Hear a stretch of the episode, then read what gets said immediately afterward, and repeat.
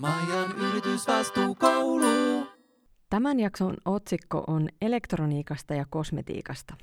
Jos mietit, että kuunnellako vai ei, koska kiinnostaa kosmetiikka, mutta elektroniikka ei, tai ei kiinnosta lainkaan elektroniikka, mutta kosmetiikka kyllä, niin mun kokemuksen perusteella kuulut enemmistöön.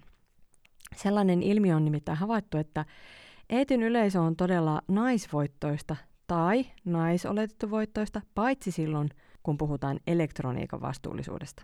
Silloin miesoletetut on joitain kertoja olleet jopa ihan enemmistönä. Sama näkyy myös vastuullisuusammattilaisten sukupuolijakaumassa. Ne on aika usein naisia, kuten myös mun podcastin kuuntelijat. Spotify tietää kertoa, että 83 prosenttia teistä on tunnustautunut, tunnistautunut naiseksi. Jos oot mies tai jotain muuta, niin kiva, kun kuuntelet. Älä lähde pois. Tämä on Maijan yritysvastuukoulu ja tämä on just sulle tehty. Mä oon Maija. Ihan nopeasti tämmöinen uutisnurkkaus. Ehkä huomasitkin, että Finlayson on alkanut tekemään vaatteita. Ehkä oot miettinyt, että mikähän homma. No, mä voin kertoa, mikä mun mielestä on homma. Yes, ihanaa. Vaatteitahan tästä maailmasta puuttuukin. No ei vaiskaan. Mä lueskelen parhaillaan Kate Rovertin Donitsi-taloustiedettä ja siinä kysytään, että entä jos jokainen yritys rakentaisi strategiansa Donitsipöydän ääressä ja kysyisi itseltään, onko brändimme Donitsi-brändi, jonka liiketoiminnan ydin on ihmiskunnan auttamisessa oikeudenmukaiseen ja turvalliseen tilaan. Tämä tila sijaitsee inhimillisen hyvinvoinnin yhteiskunnallisen perustan ja planeettaan kohdistuvan paineen ekologisen ylärajan välissä.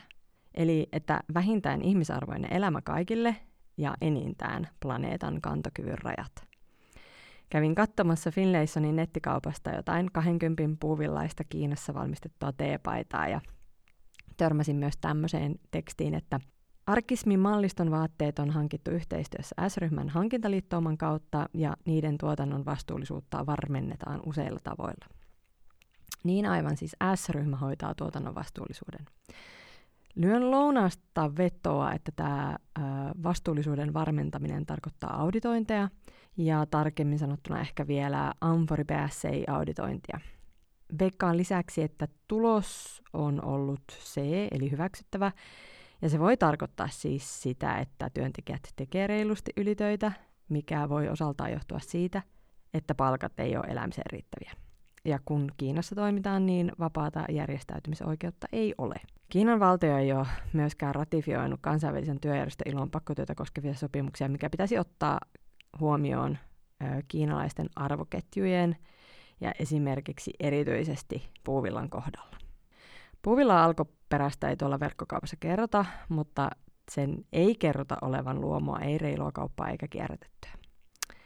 No voi estä sentään. Siis jos joku tekee vielä tänä päivänä neitseellisestä puuvillasta teepaidan ja sanoo sen olevan vastuullinen, niin jotain aika spesiaalia siinä pitäisi olla. Mä en ihan usko, että tämä 20 teepaita on mikään niin spesiaali jos neitseellisestä puuvillasta tehdään jotain, niin sen pitäisi olla niin kuin, todella pitkäikäinen ja todella laadukas. Ja mä en ole nyt ihan varma, että onko tässä kyse sellaisesta. Mua on alkanut ärsyttää tämä tapa, millä yritykset puhuu auditoinnista.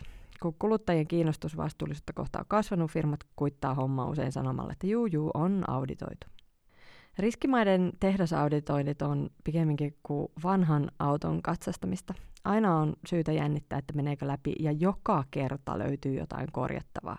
Ja se, että joku sanoo, että tehdas on auditoitu, tarkoittaa, että siellä on siis käyty tekemässä tarkastus, ei sitä, että siellä ei olisi mitään pielessä.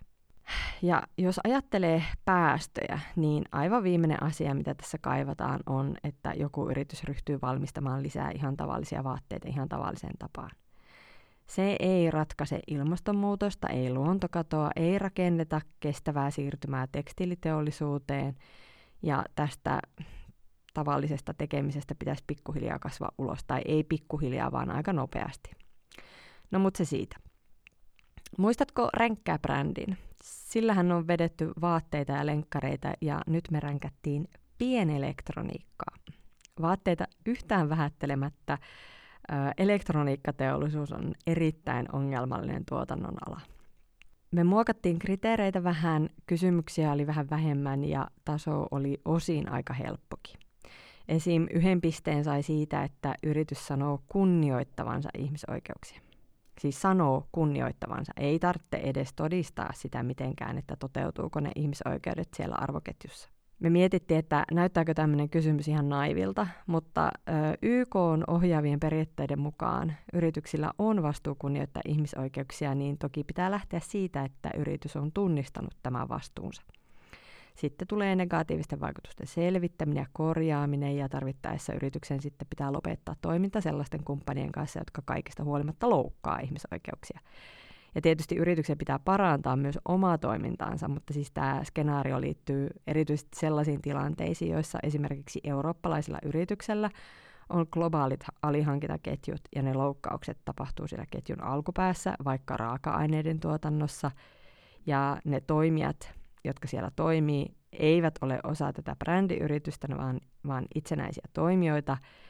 Ja kuitenkin käytännössä se valta ja taloudellinen hyöty näistä rikkomuksista kuitenkin on sillä brändillä, joka on ehkä tiukkasanaisesti luvannut kunnioittaa ihmisoikeuksia, mutta ei kuitenkaan käytännössä sitten ää, huolehdi siitä, että siellä ketjussa olisi mahdollisuus tehdä näin. Ja siihen vaikuttaa tietysti brändien kova kilpailu, sitä kautta matalaksi poljetut hinnat. Yritysvastuulaissa on pohjimmiltaan kyse tästä. Elektroniikkaränkäyksen tulokset voi käydä lukemassa meidän nettisivulta, mutta tässä jaksossa mulla on tarkoitus pohtia vähän sitä, miksi elektroniikan vastuullisuudesta puhutaan niin paljon vähemmän kuin vaikka vaatteiden vastuullisuudesta. Ja miten tämä sitten ihan suoraan näkyy myös siinä, että yhtään edelläkävijää ei tuossa meidän ränkkäyksessäkään noussut esiin. Me ränkättiin Suunto, Polar, Joy Actor, Oura, Quiet on, Kuura, Valko, West End, XFI, mitenköhän toi kuuluisi sanoa, ja osa näistä yrityksistä luuli, että meidän arviot tai tämä ränkkää brändi on jotain sellaista, mistä voi kieltäytyä. Että kiitos tarjouksesta, nyt ei ehditä olla mukana. Kolme parasta, eli vähiten huonoa, teki päivityksiä niiden nettisivuille. Hyvää suunta Polaria, Joy Actor. Muissa firmoissa ei ehkä ihan hoksattu vielä, että Eetin selvityksen mukaan pääseminen on itse asiassa ihan mahtavaa ilmaista vastuullisuusparrailua. No ensimmäisestä vaateränkkäyksestä nousi ihan armoton meteli. Miksei media tehnyt tästä elektroniikkaränkkäyksestä yhtään juttua? Onko niin, että sukupuoli määrittää kiinnostuksen kohteet? Miehet on kiinnostuneempia elektroniikasta ja naiset päätyy töihinkin teknologia-aloille paljon miehiä harvemmin. Näitä sukupuolittuneita asenteita on pyritty ravistelemaan viime vuosina ja tyttöjä on yritetty kannustaa alalle, mutta muutos varmasti tapahtuu hitaasti. Ylen haastatteleman neurotieteen professori Liis Eliotin mukaan suurin osa korkeamman tason aivotoiminnasta, kuten ajattelutaidot, tunteiden hallinta, sosiaalinen tietoisuus, verbaaliset ja matemaattiset taidot ovat opittuja. Emme syntyessämme osaa mitään näistä taidoista, kaikki täytyy oppia. Tytöt ja pojat ovat fyysisesti erilaisia, mutta suurin syy kognitiivisiin tai emotionaalisiin eroihin ovat sosiaaliset odotukset ja käytäntö. Lueskelen samaan aikaan myös Julia Tureenin Kaikki kuluttamisesta kirjaa ja siinä on koottu tämmöisiä naisten kokemuksia normeista, että esimerkiksi aina pitää olla joku uusi Leninki juhliin ja että aiheuttaa kummastusta, jos nainen ei rasvaa jokaista kehonsa osaa eri tuotteella. Varmasti miehiä rajoittaa myös monetkin tyhmät normit, mutta en tiedä, onko ne kuluttamiseen liittyviä, sitä en osaa sanoa.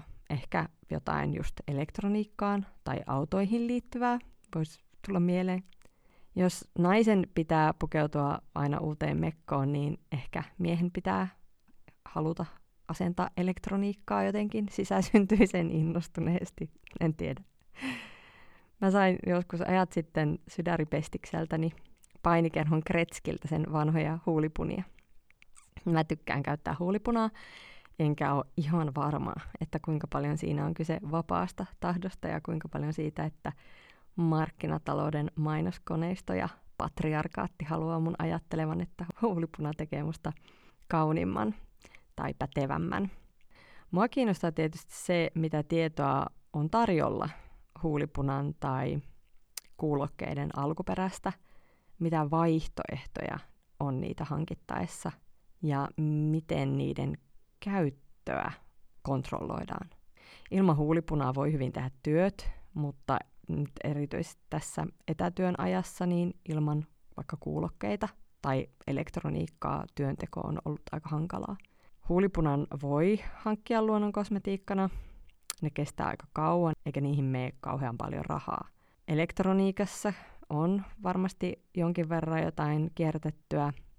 sitten on jotain muutamia yrityksiä siitä, että olisi läpinäkyvämpää, vähän vastuullisempaa elektroniikkaa.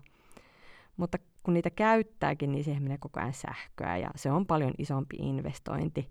Ja sitten kuitenkin sen, niiden vastuullisuudesta ollaan jotenkin yhteiskunnallisesti vähän vähemmän kiinnostuneita. Huulipunaan liittyy myös hirveä määrä mielikuvia mainoksia. Populaarikulttuurissa esiintyy paljon huulipunaa ja vaikka mitä, kun kuitenkin elektroniikka nyt on vaan elektroniikkaa. Mutta ehkä vastuullisuusvinkkelistä elektroniikan merkitys on kuitenkin suurempi kuin vaikka sitten sen huulipunan. Törmäsin eettistä kuluttajuutta tutkineeseen vuonna 2011 tehty graduun, jossa luki näin. En voi yleistää haastattelujeni perusteella, mutta panin merkille, että miehet korostivat rationaalisia valintoja, eivätkä pohtineet kulutusvalintojen herättämää syyllisyyttä samalla tavalla kuin naiset. Tutkimusten mukaan naiset suosivat eettisiä tuotteita miehiä enemmän.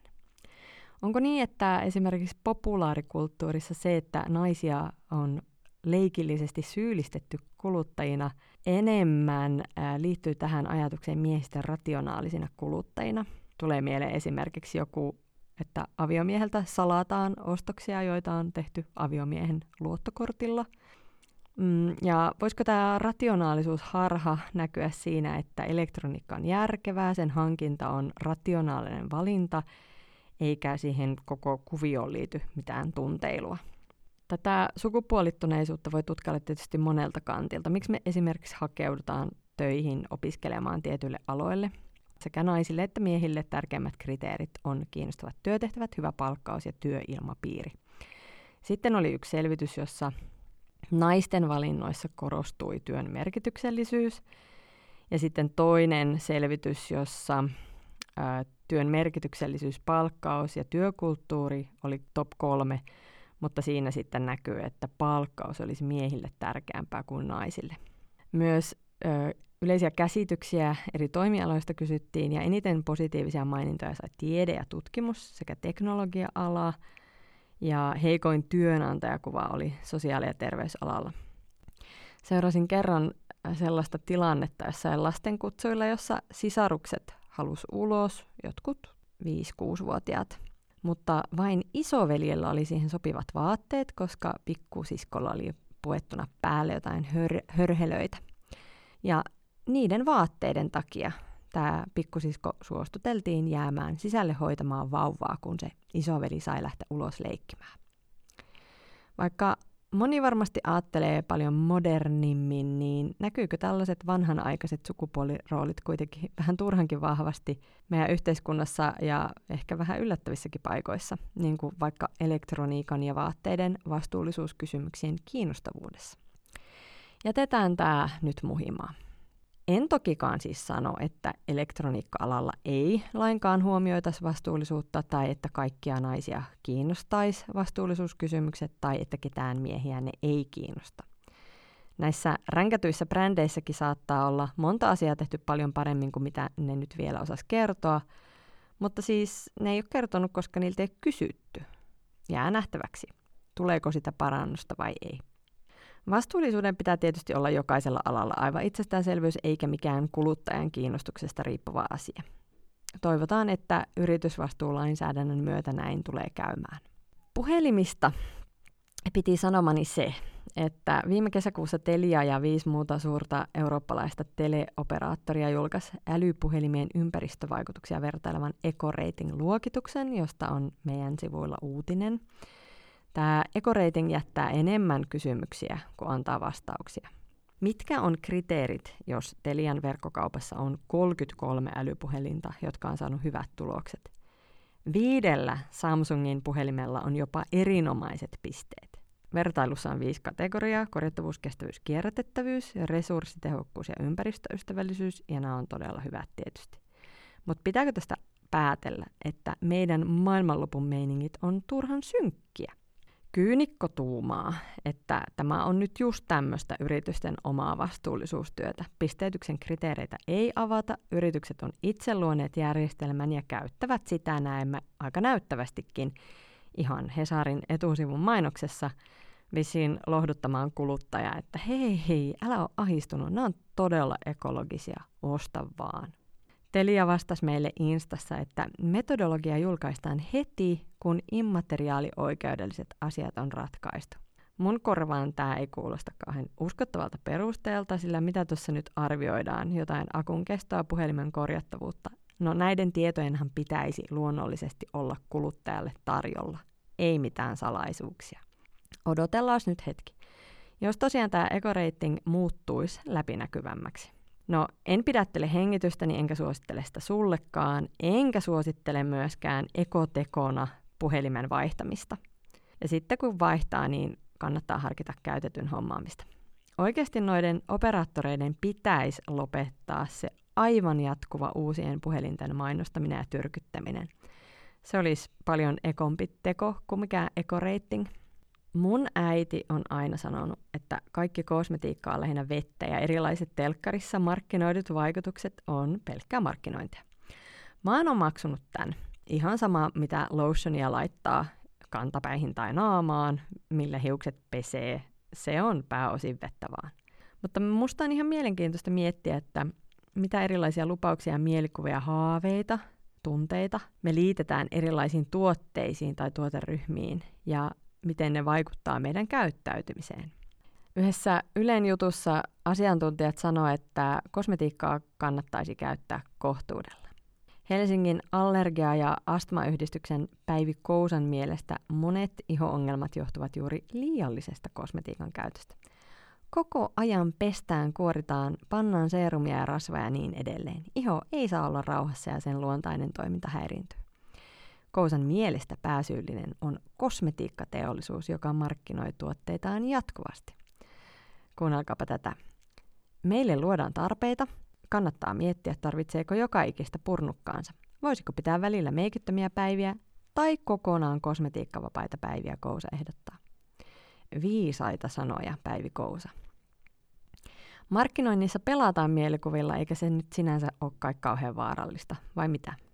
Paitsi tietysti siinä mielessä, että jos ajattelee meidän elinolosuhteiden kärsivän siitä, että me kulutetaan yli tarpeen, niin tarpeita synnyttävien mielikuvien tehtailu on itse asiassa aika tosi vaarallista. Olen hankkinut tätä jaksoa tehdessäni elektroniikkaa sen verran, että tilasin kuulokkeiden hukkuneen latauskotelon tilalle uuden, enkä sen alkuperäistä tai materiaaleista tiedä. Se on suurimmalta osalta ehkä muovia, mutta että onpa hyvä, että löytyi varaosaa, enkä joutunut ostamaan kokonaan uusia kuulokkeita. Pitkäikäisyys on erityisesti pienelektroniikassa kaikkein tärkeintä. Tästäkin muuten tuore selvitys meidän nettisivuilla. Kosmetiikan osalta on hankkinut markettihammasta ruohonjuuresta Kaurilan saunan vegaanisen apesiinikukka deovoiteen, kiilopään tunturihotellista erittäin hienon suomalaisen shampoon ja ehkä jotakin muutakin, mutta en nyt muista. PS, tämä ei ole mikään kaupallinen yhteistyö, paitsi tietysti kaupallinen yhteistyö työnantajani eettisen kaupan puolesta ryn kanssa. Eli siis palkkatyössäni voin mainostaa, että Eetin jäsenenä saat ruohonjuuresta 5 prosentin alennuksen. Se on kyllä niin pieni alennus, että ei kannata paljon liittyä Eetin jäseneksi sen takia, vaan tietysti sen takia, että Eetti is the best. Ihanaa, jos oot jo meidän jäsen. Ah, mulla on ollut niin pitkä tauko podcasteissa, että menee ihan tämmöiseksi lällyttelyksi nyt. Eräs ystävä sanoi joskus, että, apteekin tavalliset perusvoiteet, mitä minä käytän, sisältää muovia. Tämä tietysti kuulostaa ikävältä. En halua, että mun arjesta valuu ympäristöön muovihitusia – Tosin saksalaistutkimuksen mukaan suurin osa mereen päätyvästä mikromuovista aiheutuu auton renkaista ja tehokkain tapa vähentää merien mikromuovikuormitusta on ajaa rauhallisemmin. Tässä Ylen uutisessa sanottiin myös, että on tärkeää nostella kunnolla jalkoja, sillä kengistä irtoaa myös mikromuoveja. Mulla murtu viime viikolla nilkka, ja tämähän on nyt sitten ihan ekoteko, kun en kuluta kuukauteen pyörän renkaita, enkä juuri kenkiäkään. Paitsi siis sitten kun on käynyt jossain, niin on kyllä mennyt taksilla.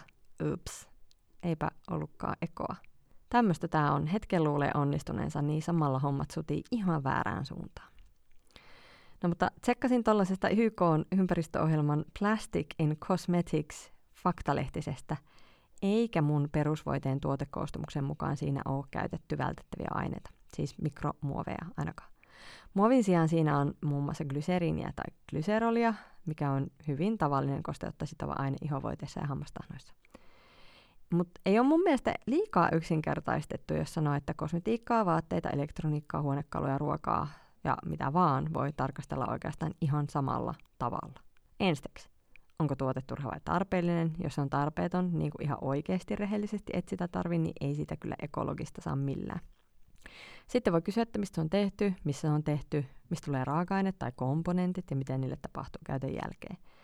Mitä negatiivisia vaikutuksia koko arvoketjuun liittyy. Usein me kuluttajat ollaan näiden kanssa aika sokkona. Mutta mistä esim. perusvoiteen glyseriiniä sitten tulee? No se voi olla ä, eläin- tai kasviperäistä. Ja tietysti olisikin kiva kuulla, että mitä tämä Orionin käyttämä glyseriini on ja onko sen alkuperä vastuullinen. Orion kertoo, että sen toimittajien täytyy noudattaa hyvien käytäntöjen vaatimuksia ja sitoutua kestävään kehitykseen ja eettisiin käytäntöihin menettelyohjeiden ja toimittajien vastuullisuusvaatimusten mukaisesti. Periaatteet on toki tärkeitä, mutta tämän tiedon pohjalta mun on mahdotonta tietää, ettei tässä mun naamarasvassa ole jostain hirveältä metsätuhoalueelta tulevaa palmuöljyä. Varmaan pitäisi kysyä. Vaikuttaa siltä, että ei ole kauheasti kysytty, kun vastuullisuustietoa ei juurikaan ole. Ai että, palautteen voimaa ei voi aliarvioida. Vuonna 2023 suomalaisten ennustetaan käyttävän kosmetiikkaan parisataa euroa vuodessa. Vaatteisiin ja jalkeneisiin ö, pari vuotta sitten, 2019, käytettiin 879 euroa vuodessa, eli mitä siitä tulee niin neljä kertaa enemmän. Ja 2016 sisustukseen ja kodinkoneisiin käytettiin 1596 euroa vuodessa. Kosmetiikkaan käytetään vähiten rahaa, mutta silti siitä mua on pyydetty tekemään podcastia. En muista, että elektroniikasta olisi koskaan pyydetty. Jatketaan vielä vähän mielikuvista. Jos mä mietin jotain mainontaa, niin miten elektroniikka esitetään? Se on järkevää ja semmoista vahvan itsenäisen toimijan, esimerkiksi sykemittarit, kautta esi- esitettävää vapaata, vahvaa, muita miellyttämään pyrkimätöntä. Kosmetiikka, erityisesti meikit, on aistillista, halun kohteena olemiseen liittyvää, myös itsenäisen ja vahva, vahvan toimijan itsensä ilmaisun väline ja monesti myös menestymiseen liittyvää. Mutta kyllä se on erilaista kuvastoa. Mä kerron teille meidän elektroniikka-ränkkäyksen top kolmosen sloganit. Kotitehtäväksi voitte verrata niitä johonkin ää, vaikka kosmetiikkafirman sloganeihin. No niin, tässä tulee. Whatever you do, do it with heart. We stand for adventure. Ja recycle joy. Hmm, ihan hyviä tämmöisiä mottoja. Markkinointipuhe on markkinointipuhetta, eikä siitä nyt pidä närkästyä. Ja mainonnalla halutaan vaikuttaa tunteisiin, keksiä meille tarpeita ja kannustaa meitä täyttämään näitä loputtomia keksittyjä tarpeita. Mutta mainoksilla ei kyllä ole mitään tekoa donitsitilan kanssa. Pitäisi olla. Tässä syksyllä on järjestetty Eettisen läppärin Jäljillä leffailtoja. Jos et ole katsonut vielä meidän Eettisen läppärin Jäljillä leffaa tai sitten niitä lyhyitä dokumentteja, niin vielä luulen, että on mahdollisuus. Ainakin ne lyhyt pätkät löytyy meidän tuolta YouTubesta. Käy katsoa. Yhdessä tämmöisessä illassa oli keskustelemassa Hesarin ulkomaantoimittaja Sami Sillanpää. Minäkin menin sinne ihan vapaa-ajalla, koska halusin kuulla Sami Sillanpään kokemuksia Kongosta. Hän nosti aivan mainion näkökulman esiin. Kun puhutaan Kongosta ja mietitään, että onpa hirveä kaos ja hässäkkä, niin itse asiassa puhutaan enemmistö maailman kokemuksista. On aika poikkeavaa ja vain ihan muutama prosentti maailman ihmisistä, äh, Sami taisi sanoa, että noin kahdeksan, elää tällaisessa järjestäytyneessä demokratiassa kuin me. Ja tämä ajatus on minusta jotenkin kiinnostavaa, että jotenkin näihin meidän ränkkäämiin laitteisiin, jotka oli nyt tällaista niin kuin hyvinvointielektroniikkaa, kuin myös kosmetiikkaan, ja sitten siihen mainontaankin jotenkin liittyy semmoinen ajatus, että näissä kuvataan ja nämä tuotteet on tarkoitettu aika pienelle porukalle, kaikkein etuoikeutetuimmille. Ja eikö se ole aika ongelmallista, jos meille myydään voimalla sellaista elämäntapaa, joka perustuu jatkuvaan kuluttamiseen ja kaikenlaiseen haluamiseen. Se elämäntapa ei ehkä mahdu sinne Donitsin sisälle, mutta mä miettisin myös sitä, että onko se ylipäänsä hyvää elämää, mitä meille myydään. No takas tutkailuun. Ö, jonkun ouran sisuskaluista me ei tiedetä toistaiseksi mitään, niin me ei voida etsiä tietoa oikein niiden raaka-aineiden tai tuotannon ympäristö- ja ihmisoikeuskysymyksistä. Mutta sille mun kesällä ostamalle deovoiteelle me voidaan tehdä ruumiin avaus. Valmistettu Suomessa, saa täyttöpakkauksia, mikä on aika sympaattista, vaikka nyt lonkalta osaa arvioida, että mikä on tämmöisten täyttöpakkausten oikein ympäristövaikutus. Nettisivuilla kivaa on, että tuotesisältö on tulkattu suomeksi. Tämä on aina hyvä ekaksi katsoa, mitä yritys kertoo niiden tuotteesta tai miksei palvelusta. Jos tieto on hyvin, se on hyvä ja sitä siis voi arvioida kriittisesti. Jos tieto on huonosti, niin sitä voi kysyä lisää. Deovoiteen sisällysluettelossa on tämmöisiä kuin Kokos nucifera oil ja Butyrospermum parkii. Ja ystävällisesti on lisätty perään sulkuihin, että coconut oil ja shea butter. Sitten tässä on myös pottujauhoa, leivinjauhoa ja eteerisiä öljyä. Saakeli, tätä voisi melkein tehdä itse. Varmaan joku teistä tekeekin. Mutta mistä nämä eksoottisemmat kookosöljy, voi, mantelivaha ja eteeriset öljyt on peräisin, sitä ei kerrota. Ihan lonkalta heitän, että niiden alkuperään sosiaalisessa vastuussa on varmaan parannettavaa. Tämän voi todeta oikeastaan melkein minkä tahansa maataloustuotteen kohdalla – Tsekatkaa esim. Oxfamin tuore raportti työoloista italialaisessa viinin tuotannossa. Voin kertoa, että ongelmia löytyy. En oikeastaan ostaisi mitään marketin eksoottisia hedelmiä tai vihanneksia edes Euroopassa tuottoja ja ajattelisi, että tämä on nyt läpikotaisin vastuullisesti tuotettu. Ei melkein mikään oo. Niin, ja siis kyllähän te olette törmännyt mediassa näihin kotimaisiin marjanpoimintaskandaaleihin – edes Made in Finland ei aina riitä. Kurjaa, mutta tämän takia sitä lainsäädäntöä tarvitaan. Mm-hmm. Deovoide, sertifioitua luonnonkosmetiikkaa. Pro-luonnon kosmetiikka ryn mukaan luonnon kosmetiikan valmistuksessa suositaan luonnonmukaisia raaka-aineita, joiden alkuperä on pystyttävä jäljittämään. Kasviperäisissä raaka-aineissa suositaan sertifioitua luomulaatua. Uhanalaisia kasveja ei käytetä. Kiellettyä on monenlainen, kuten geenimuunneltujen raaka-aineiden, synteettisten hajusteiden, öljyjen, rasvojen ja väriaineiden käyttö ja niin edelleen.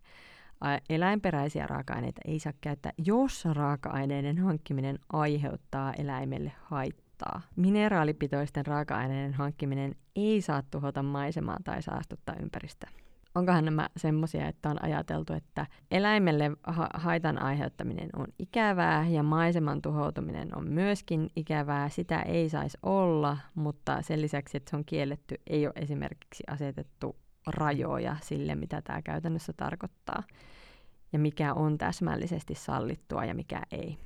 Jätetään aika paljon varaa ehkä tulkinnalle ja sanoisin, että nämä luonnon kosmetiikan sertifikaatit, jotka eroaa keskenään toisistaan, niin edellyttää kyllä aikamoista harrastuneisuutta, jos näihin haluaa perehtyä.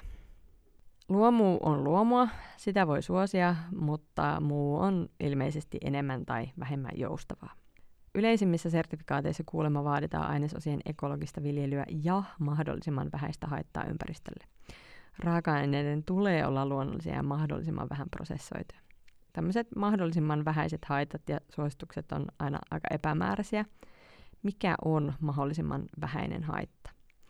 Kaurilan saunan sivuilla ei ole tietoa raaka-aineiden alkuperästä eikä muutakaan tämmöistä perusvastuullisuustietoa, mutta se on ehkä aika tavallista. Aj- ajatellaan ekologisesti ja tehdään vähän intuitiivisesti luonnonmukaisia tuotteita mm, vieläpä suhteellisen pienessä mittakaavassa, niin ei arvoketjuja useinkaan avattu. Mun ystävä Kisse, kova marttailija, aiko just tehdä omaa huulivoidetta tai jotain muutakin. Mutta tästä päästään hyvin tämmöiseen niin mittakaavakysymykseen. Jos näitä itse tehtyjä tai jonkun pienen kotimaisen yrityksen tuotteita vertaa vaikka mun äidiltä saamaani Limingan S-Marketista ostettuun Rexonan Deon, niin sitten puhutaan vähän eri kaliberin toimijasta. Rexona on Unileverin brändi ja Unilever on yksi maailman suurimmista firmoista. Jos minun ystäväni Kisse tai Kaurilan sauna saa hääräillä ilman vastuullisuusraportointeja mun puolesta, niin Unileverin pitää suhtautua todella kriittisesti.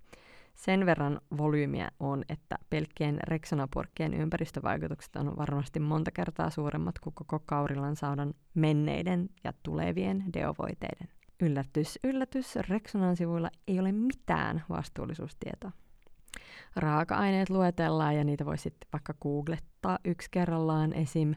Hydrated Silica on kuulemma piihappogeeliä, jota käytetään hammastahnoissa ja, ja glyseriiniä löytyy tästäkin. Tietoa ei ole siitä, että onko se eläinperäistä vai palmuöljyperäistä, ja minä veikkaan, että se on jälkimmäistä, koska sitä on niin hirveästi kaikessa. Unilever väittää, että ne hankkii vastuullista palmuöljyä. Ja sillä ne tarkoittaa RSPOta, eli Roundtable for Sustainable Palm Oilia, jota esimerkiksi Greenpeace on arvostellut ankarasti siitä, että se ei ole vaatinut palmuöljyyrityksiä vastuuseen metsäkadosta tai pakkotyöstä. Tammikuisessa Global Citizenin uutisessa kerrottiin, että Indonesiassa, joka on maailman suurin palmuöljyn tuottaja, yli miljoona lasta kerää öljypalmun siemeniä. Mulla on sellainen hatara muistikuva, että on puhunut kerran aikaisemmin palmuöljystä. Ja sitähän on ihan kaikessa, kekseistä sampoohon ja kynttilöihin, ja isolta osin se on tuotettu aivan hirveällä tavalla. Mm, mutta sellainen ajatus mulla tuli nyt mieleen, että voiko olla niin, että elektroniikan vastuullisuus ei kiinnosta samalla tavalla, koska siinä tiedetään olevan niin paljon ongelmia, mutta jostain niin viattomasta kuin saippuasta tai kekseistä heti arvaisi, että niissäkin on jotain raaka-ainetta, jonka tuotantoon liittyy ehkä rajujakin ympäristö- ja ihmisoikeusongelmia. Ethical Consumer nettisivusto linjaa, että niiden arviossa yritykset saa parhaan arvosanan, jos ne on palmuöljyvapaita, tai jos niiden kaikki palmuöljy on RSPO-sertifioitua, minkä lisäksi pitää olla kaksi seuraavista. Ne kertoo toimittajat tai volyymit, tai arvoketju on kartotettu tehtaaseen asti, tai ne käyttää vain luomupalmuöljyä. Eli pelkkä RSPO ei riitä parhaaseen arvosanaan. Mm, Tokmanni julkaisi vähän aikaa sitten palmuöljylinjauksen, jossa linjataan, että kaikki Tokmannin omien merkkien tuotteet sisältää vain vastuullisesti tuotettua palmuöljyä kuluvan vuoden loppuun mennessä. Ja Tokmannille vastuullisesti tuotettu tarkoittaa samaa RSPOta kuin Unileverille. Tokmannin mukaan palmuöljy on tärkeä elinkeino palmuöljyn tuottajamaille. No kyllä varmasti on, öö, vähän samalla tavalla kuin miten tärkeä pikamuoti on vaikka Bangladesille, mutta ehkä siinä on vähän sellaista pikkusen muruja sinne köyhimmille ja voitot kuitenkin tänne meille jo valmiiksi vauraille. Tämä kestävä siirtymä on tärkeä teema Eli miten me voidaan vähentää kulutusta ja samalla huolehtia siitä, että raaka-aineen tuottajat ja halvan työvoiman maat ei kärsi kohtuutonta hintaa. Mutta sellainen niin kuin näennäisen vastuullinen tuotanto, joka takaa rikkaiden rikastumisen jatkossakin, niin ei se ole kestävää. Jännä juttu minusta tämäkin, että Greenpeace tyrmää RSPOn, mutta Unilever ja Tokmanin mielestä se on vastuullista palmuöljyä. Tai ei se ole ehkä kovin jännää. Kukin muokkaa vastuullisuuden määritelmän omiin tarpeisiinsa ja harvoin se tarkoittaa sitä, että mitään harmia ei aiheuteta, vaan ehkä enemmän sitä, että no voitaisiin aiheuttaa enemmänkin harmia, mutta päätettiin olla vastuullisia. Nämä yritysten omat Yritysten omilla säännöillä ja yritysten omiin tarpeisiin luodut vastuullisuusjärjestelmät on riittämättömiä. Ja sanoisin, että jopa suoranaisia kapuloita regulaation rattaisiin. Nehän on ikään kuin luotu sitä varten, että lainsäädäntöä ei tarvittaisi. En ole lainkaan varma siitä, että kuinka hyvänä juttuna pidän sitä, että Telia ja nämä muut operaattorit ehdottaa ekoreitingiä EUn ekodirektiivin malliksi. Varsinkaan kun on hirveän salamyhkäisiä sen kanssa ja varsinkaan kun sen mukaan kaikki asiat näyttää olevan jo vallan mainiolla tolalla. Meiltä kysytään monesti sitä, että voiko erilaisiin sertifikaatteihin tai auditointeihin luottaa. Mun mielestä se on tämmöisen ekoreitingin kohdalla esimerkiksi ihan hassu kysymys. Enhän mä edes tiedä, mitä siinä mitataan tai miten siinä mitataan asioita. Niin miten mä voisin sanoa luottavani siihen? Vähän niin kuin olisi joku laki, jonka sisällöstä ja tulkinnasta mä en tiedä, mutta multa kysyttäisiin, että luotanko siihen? Aina pitää olla vähän skeptinen. Ja tärkeää on tietysti, mitä tekstissä lukee ja miten sitä tulkitaan ja kuka sitä tulkitsee. Sanotaanko, että tämä takaa viljelijöille tai työntekijöille tai tuottajille elämiseen riittävän toimeentulon vai sanotaanko, että siihen pyritään ja kuka valvoo sitä pyrkimystä? Usein se on, että pyritään jotain asiaa kohti ja sitten pitää pystyä jotenkin arvioimaan sitä pyrkimysten uskottavuutta. Ja silloin tarvitaan tietoa. Pienten yritysten kanssa voi olla vähän kärsivällisempiä antaa ystävällistä palautetta, että hei, kertokaapa lisää ja ootteko miettinyt näitä asioita. Isojen kohdalla saa olla jo tiukka ja huumorintajuton. Kekseistä tuli mieleen, että meidän arjessa on niin kovin monenlaista sellaista, minkä vastuullisuusnäkökulmia ei välttämättä ole tullut miettineeksi. Esimerkiksi ne joka puolella lojuvat sähköpotkulaudat. Mun intuitio sanoo, että niiden alkuperä tuskin kestää eettistä tarkastelua, mutta onko ne oikeasti niin ilmastoystävällinen vaihtoehto kuin mitä niitä vuokraavat yritykset sanoo? Me haetaan joukkorahoitusta tämmöisen selvityksen tekemiselle – Osallistu, jos suinkin voit. Kiitos jo etukäteen. Tämä oli tässä. Jos sulla tulee mieleen jotain näkökulmia tai kysymyksiä, kommentteja tai yleispalautetta, niin Eetin Instassa voit antaa tai sähköpostilla suoraan mulle. maija.lumeat.eetti.fi Lopuksi pistä silmät ihan hetkeksi kiinni. Hengitä syvään ja rentouta hartiat. Maailmassa on paljon lohdullista ja kivaa. Kiitos kun kuuntelit. Majan yritysvastuukoulu.